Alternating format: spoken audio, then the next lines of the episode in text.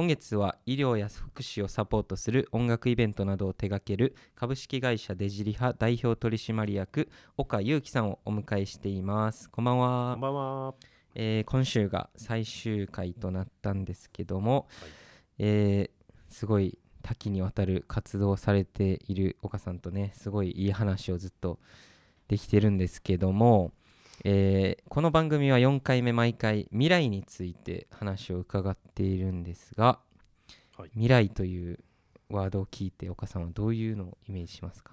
いやなんか僕個人的にはいつもあのすごい現実の話をしてるつもりなのに、はいはい。よくメンバーからちょっと未来行き過ぎじゃないって言われるんですよ。でもなんか、うん。あのよくあとプレゼンとかでも、はい。なんかすごいもうすでにやってる風に喋るけどい。ややってないやんみたいなことをよく突っ込まれるんですけど違います、はい。い、つも僕は未来を巻き戻してるんですって言ってるんです。かっこいいですね。なのでもう未来やることが決まってるやりたいこともうやるのでそれを巻き戻して喋ってるだけっていう感覚でまあうんやってるのであの まあ僕にとってはその未来ってなんだろうこれからやる現実ないだけっていう感じのイメージですね。急にリーダーっぽいです。今回ずっとねなんかずっとねリーダーっぽくなさをずっと3回ずっと ずっと怒られてるみたいな話してて、ね。最終的に。でもこれも怒られてるんであそう。す毎回。未来未来嫌がっていやでも結構この未来像みたいなのはいろんいろんな人に聞いてるんですけど、うん本当にみんなそれぞれで、うんうんなんかねすごいやっぱ面白いんですよね。でもやっぱりその未来がある程度こうみ見えてるというかね、うんうん。描けてるからこそやっぱりそういう会社だったりとかねこう何かできるんでしょうね。だって見えてないと何もできないですもんね。そうですね。ね。なんか向かっていく先がわからないとそうですよね、うん、こぎ出せないので。こぎ出せないですね、うん。でそれをこう見つけていくっていうのがまあリーダーの一番の役割ですもんね、うんうんうんもう究極言っちゃえばもう何にもしてなくてもうん。それだけすごい優れた行き先だけ提示してもらえれば、リーダーって成り立ちますもんね。いやそうかもしれないです、ね。で今その役割をももらい始めてるというかそのみんなが、うん。あの僕を外して、お前はこっちやっとけっていうのが多分そういうことだと思うんですよね。なんか前にあのうちのメンバーに言われたのがお岡はなんなんだっけな岡はえっ、とプロダクトあ岡はサービスを作るのをやめなって言われたんですよ。うんうんうん時代を作ってくれって言われたんですよ。ああそうですね。もう鳥肌立っちゃって、ね。えーみたいな。俺時代作っていいの？みたいな。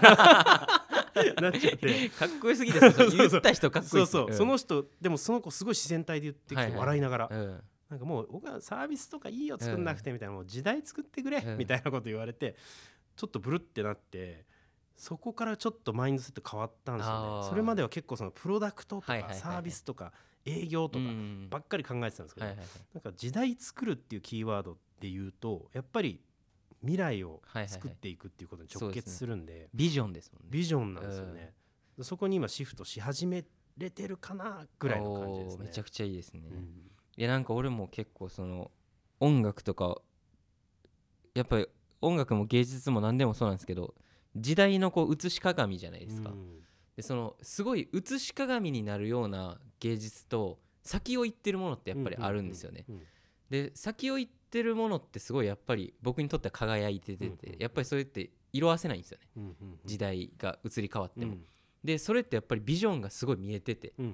こういう例えばこう人類がこっちに向かうべきだとか、うんうんそういうなんかなんかあるんですよね。やっぱビジョンみたいなものが。でやっぱりその会社とか国だとか、まあ、町とか何でもいいんですけど、うん。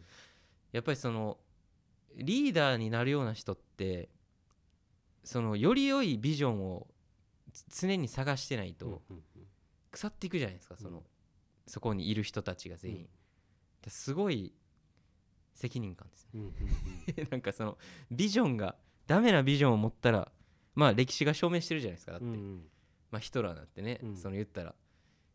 ああいうビジョン持ってたからうん。ああいう風に国が動いてしまったわけだし、うんうんまあね今でも多分いろんな世界でいろんなことが起こっててそれって多分ビジョンいろんな人のいろんなビジョンがあって、それが絡み合って起こるものもあれば、まあ、その単純に一つのビジョンが実った時に起こることもあってみたいな。う、ん。ねそのビジョンをが大事やなって俺ずっと思ってやってるんですけど、うう岡さんはそのビジョンをどこでどこでこうなんていうの？どこで蓄えるじゃないけど。あどこでこう手に入れるんですか？あはいはいはい。なんかイメージをそうそう。イメージとビジョンってことですよね。そうっすね。なんかこうはお話伺ってると結構人生のは早い段階でうんうん。多分いろんなもんいろんなこうなんだろう人生で起こってきたわけじゃないですか多うん。分大事なことが。そうですね。でそれをいろんなこう会社にしたりとかうん事業にしたりされてると思うんですけど、うん。じゃあそれがこう今こうなってじゃあねそのさっき言われてた方にうんうんうん。ね、時代を作れと言われて。はいはいはいはい。今どういうマインドにいるのかなみたいな気になりますよね。なんかそうなんか本当にそういう役割をもらってるもらい始めれてっていうか自分がそういう役割にであの移行し始めれたなっていう感覚は少しずつあって、うん。じゃあこのまま僕は何を目指してやっていくのかって考えた時にその今までだとなんか全人類みたいなことうんをなんか言ってたんです。で今はすごい明確にもうなんかあの国連とかの人口統計とかを見て、えー基本的に世界の10人口の15%ぐらいがうん。障害があるって言われててはいはい10億人いるんですよ。お10億人？でもうん。10億人の人が今マイノリティって言われていて障害者マイノリティで弱ないるみたいな。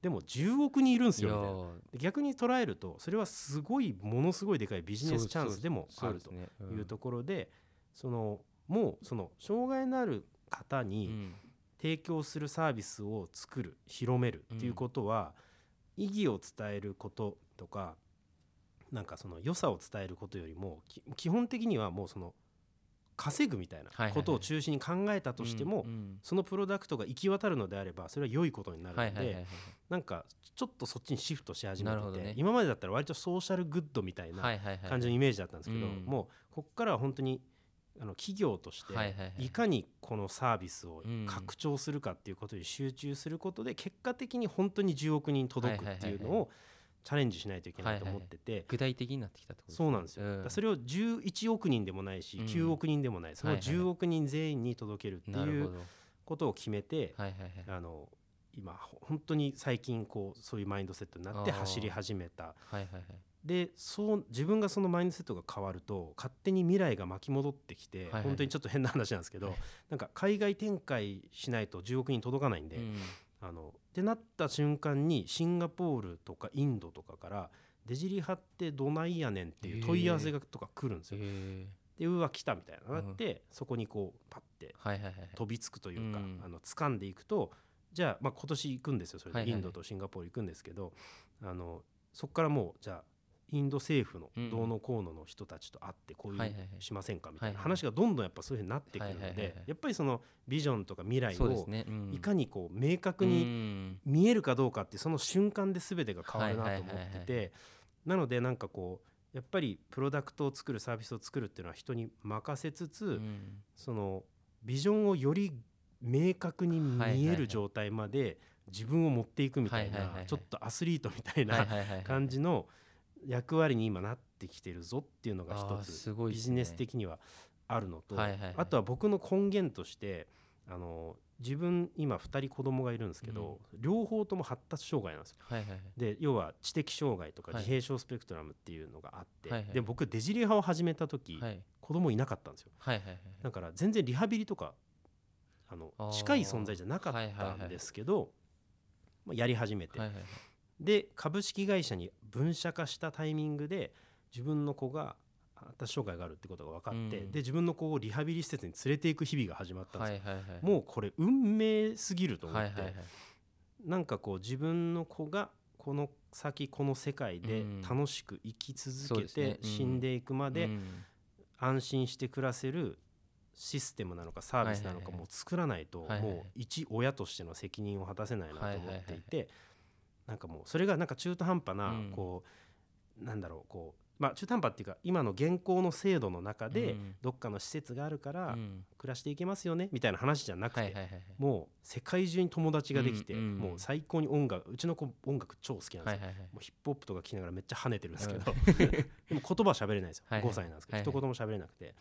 でもそういう子が世の中にじゃあ10億人いるとしたら、うん。その子たちがみんな超最高でハッピーな状態で生きていけたら、うんもうもう最高じゃんっていうですね。状態なんで、うん。そのビジネス展開とうん。もう自分の人生かけてやるべききっかけをくれたっていう家族のことを両方を引っ提げてまあもう世界展開していくなるほど。ことが僕の中で決まったっていう。それはもう強いですね。そうなんです。もう揺るがないものになってしまったっていう。絶対。もうただなんかやってるビジネスの人とは全然違う。そうですね。うんうんいやこれは信頼できますね。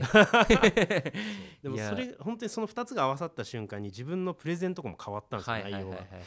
もう小手先だけのこと言うのじゃないですよね。うん。もうマジでこういう世の中にしていかないとやばいしいやそうですね。もうやりましょうよみたいな。いやそうですね、うん、だってその10億人の人たちができることっていっぱいあるはずですからね。そうなんです。ね。本当に。それをなんかないがしろにしてるというかね。そうですそうです。全然なんか無駄にしちゃってますよねそこをね。だってマイノリティって言っても15%ってマイノリティなのかなって思っちゃいますよね。そうそうなんですで日本はもう高齢者もおじいちゃんおばあちゃんももう3020数パーセントなんで、はいはいはい。合わせるともう45%ぐらいなんですよ。そうですね。マイノリティって言われてきた人たち半分ぐらいですね。もう半分がうん。あのじいちゃんばあちゃんか障害のある人で、うんってなった時にその人たちと一緒にまあプロダクト作るとか、うんうん。まあ、地域作るとか国作るみたいな風にやっていかないとうん。むしろ企業としてもやばいんじゃないかぐらいの状況になってくるのでそれの先駆けをいきたいなと思ってはいる感いじですね。やーめちゃくちゃ楽しみにしてます。ちょっとめちゃくちゃいい話聞けましたね。これ実はこのオンエアにはないんですけど、はい。もっといい話をずっとしてまして。ちょっとね皆さんにも全部届けたかったんですけどちょっとね時間の都合でこの辺になっちゃうと思うので、えーお別れしたいと思うんですけど最後にじゃあ1曲お届けしてもらおうかなと思います。はい。とても楽しかったでございます、はい。えー 最後の曲はえーピーター・パーカー69で「フライト・トゥ・ムンバイ」です